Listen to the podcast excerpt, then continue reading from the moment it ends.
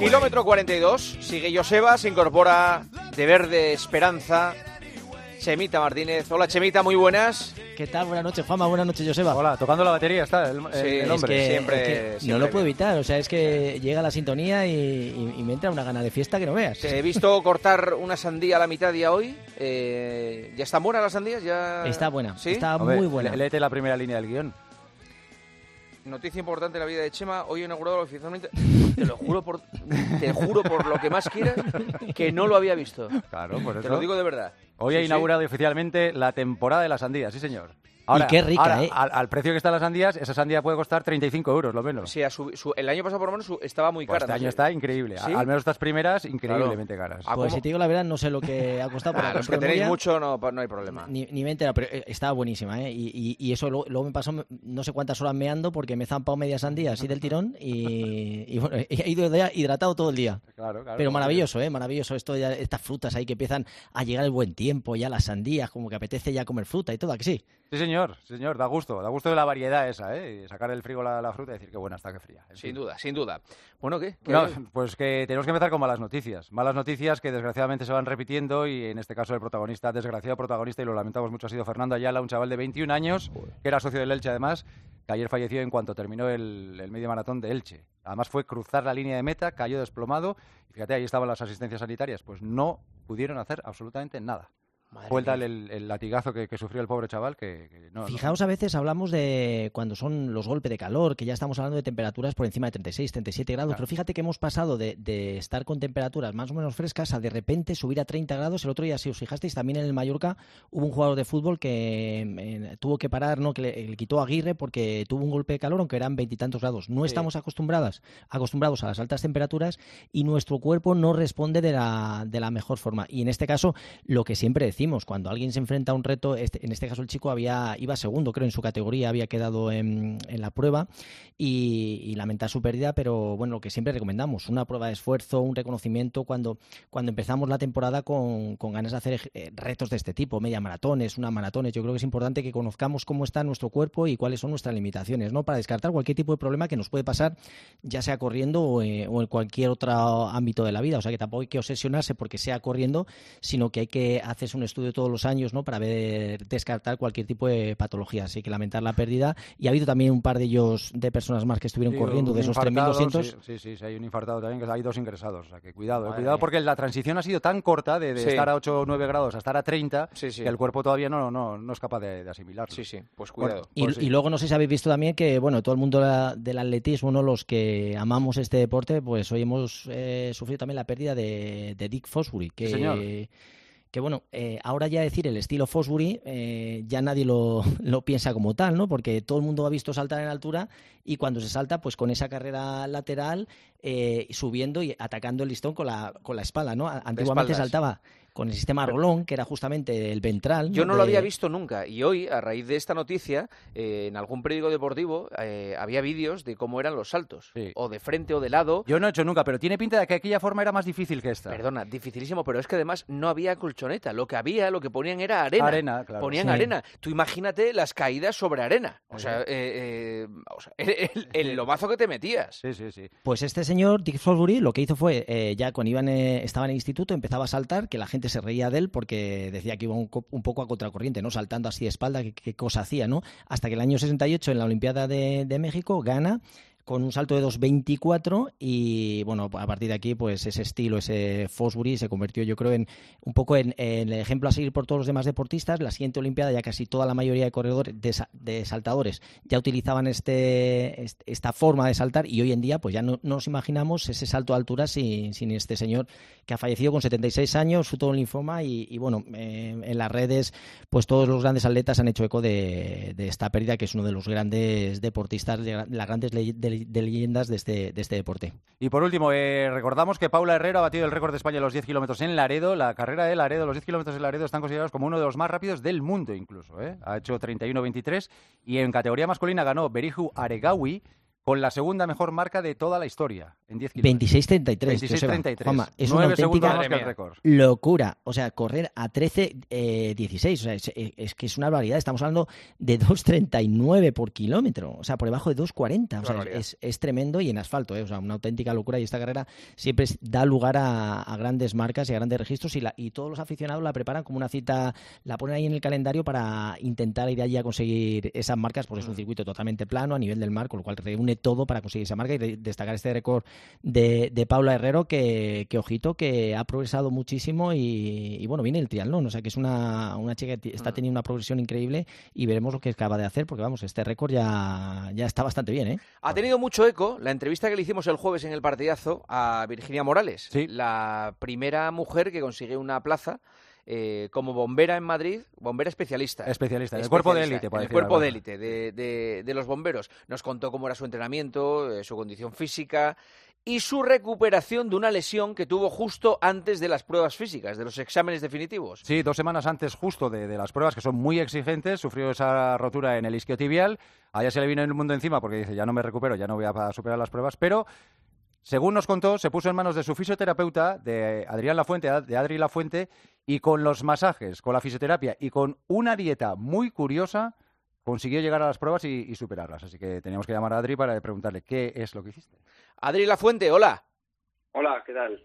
Muy buenas. Eh, Muy buenas. eh, bueno, eres, eh, somos todo oídos. O sea, eh, Sobre todo Chema, que lleva seis meses se- se- lesionado. eh, es decir, es una llamada como telemédico. O sea, te- te- te- tienes que solucionar el problema de Chema o el nuestro, o lo que sea. Porque claro, eh, flipamos cuando nos contó eh, Virginia todo lo que habías hecho. Pues sí, la verdad que eh, fue, fue, una, fue una sorpresa porque es que eh, realmente se fueron retrasando el, día de la prueba, ¿no? El día de la prueba clave de las pruebas físicas. Entonces esto al final genera también un estrés en, en las personas así que, que, están sometidas a tanta presión por las, por las oposiciones y demás. Entonces eso condicionó un poquito eh, el, pico de forma ¿no? que tenía que llegar Virginia a, ese momento de la prueba y, tuvimos la mala fortuna de, la rotura y la verdad que que bueno, que nos pusimos manos a la obra desde el primer momento. Eh, como bien dice ella en la, en la entrevista, nada de medicación farmacológica industrial clásica, antiinflamatorios, nada. De hecho, la inflamación es buena siempre y cuando sea controlada y eso nos va a permitir que luego el proceso de recuperación de la lesión sea mucho más rápido y mucho mejor si respetamos la fisiología que tienen los tejidos. Pero, decir, Adri, fíjate, en lo que estás diciendo antiinflamatorio, eh, hoy en día cualquier persona que te- tiene una lesión eh, en el mundo del fútbol, eh, lo primero que le hacen Sí. es poner hielo y ya eh, tampoco te gusta el hielo como, como antiinflamatorio, o sea que sigues pensando que el, el dejar que el cuerpo pues de manera eh, él solo se inflame, ¿no? Para que pueda provocar esos eh, esos ajustes, ¿no? Para que vaya con esa vasodilatación, ¿no? Para que puedan atacar más a la lesión, ¿no? Pero es extraño cuando todo, cuando todo el mundo utiliza ese, ese frío, ¿no? Como tratamiento. Claro, justamente lo que dices, Chema, es decir, el hielo te aporta una cosa que es que te, que te calma un poquito la sensación esa de incómoda, ¿no? De haber sufrido la lesión, pero realmente está bloqueando el sistema nervioso, que al final es la fuente, ¿no? Es, es, es como el, el- medio de comunicación que tiene el cuerpo. Yo siempre pongo un ejemplo que a mí me gusta mucho porque la gente lo entiende muy bien y es que todos imaginamos que hay un accidente grave en la carretera, ¿no? eh, si, si realmente con- de- desconectamos las, la- la- las antenas de comunicación, no podemos avisar ni a la policía, eh, ni a la ambulancia, ni a los bomberos. Entonces, al final, el accidente o, o las personas implicadas y que estén eh, gravemente heridas, pues va a tardar mucho el proceso de recuperación o el proceso de que llegue esa ambulancia para llevarla al hospital y poder hacer las curas eh, eh, eh, oportunas, ¿no? Entonces, si potenciamos ese mecanismo de comunicación y hacemos que la gente que está al lado del accidente, de este ejemplo que estamos hablando, eh, favorezca o asista a esas personas en ese preciso momento, ayuden a despejar los coches para que venga la ambulancia, que venga todo y lo haga todo lo más rápido posible, oye, pues este es el resultado, que recuperamos una lesión que yo, sinceramente, cuando yo la vi dije, ostras, vamos eh, vamos a tener que trabajar duro en, esto, ¿no? Y, y así lo hicimos. Hicimos dos sesiones de fisioterapia con cinco, se- con cinco días de intermedio y ahí es donde metimos pues todo lo que está contando Virginia, eh, mucha menta, mucha eh, ácido salicílico a través de la zanahoria, clorofila, eh, estuvimos metiendo eh, mucho pescado azul, omega 3, vitamina C, cúrcuma, o sea, todo lo que sea antiinflamatorio natural. Ajá.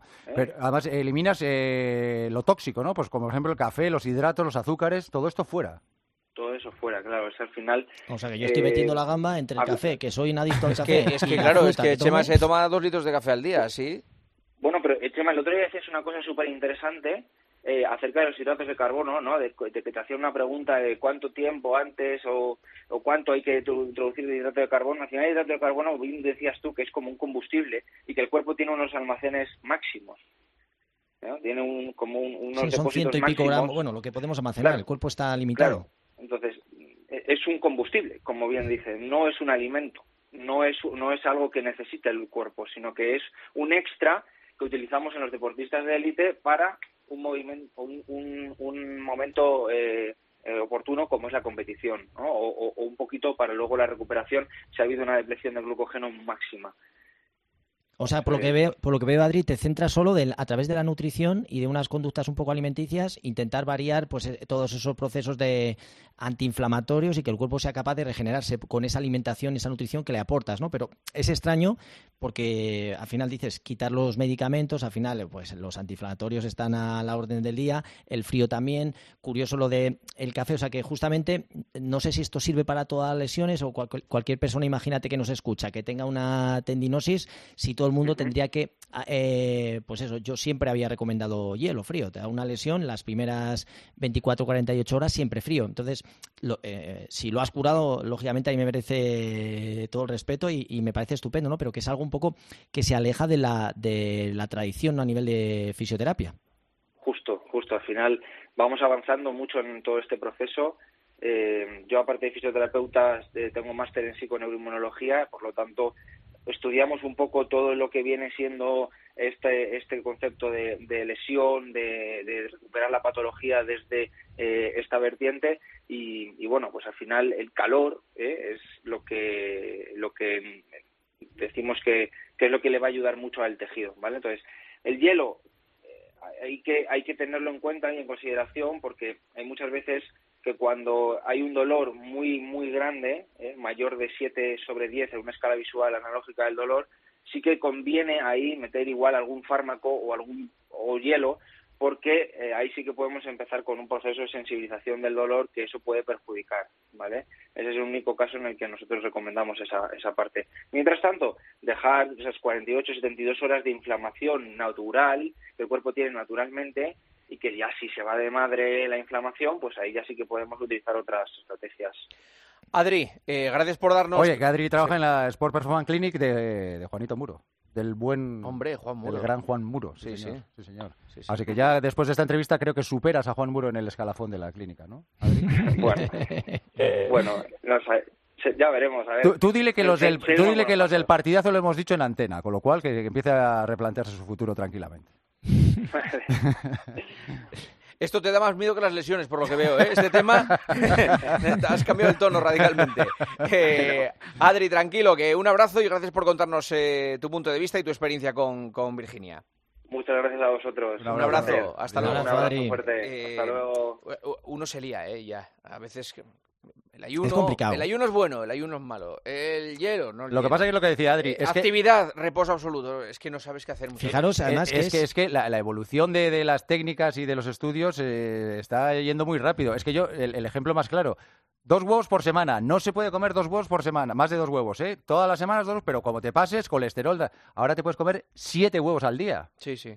Y yo creo yo creo que eh, hay veces que hay tratamientos que le vienen bien a un deportista porque les funcionan y hay otros que, les puedes venir, que ese mismo no le aplicas a otro deportista y no funciona. O sea que, mm, bueno, eh, todo es... Eh, Probar. Puede funcionar Tienes que probar y, luego hay cosas que funcionan y que no. A mí me cuesta trabajo, sobre todo eso, lo del frío como terapia antiinflamatoria, que, que me parece algo que no se puede dejar pasar. Y luego lo de los alimentos, se me ha olvidado preguntarle a Adri por el vino, Juanma, no sabía, porque al final tiene antioxidantes, es bueno. No, no, no, alcohol fuera. Alcohol, fuera, totalmente. Fuera, fuera. Cafés, alcoholes, azúcares, todo eso fuera. Bueno, si, la ha la Virginia, bien está. Ha dejado la si la Virginia, bien está. Claro que sí.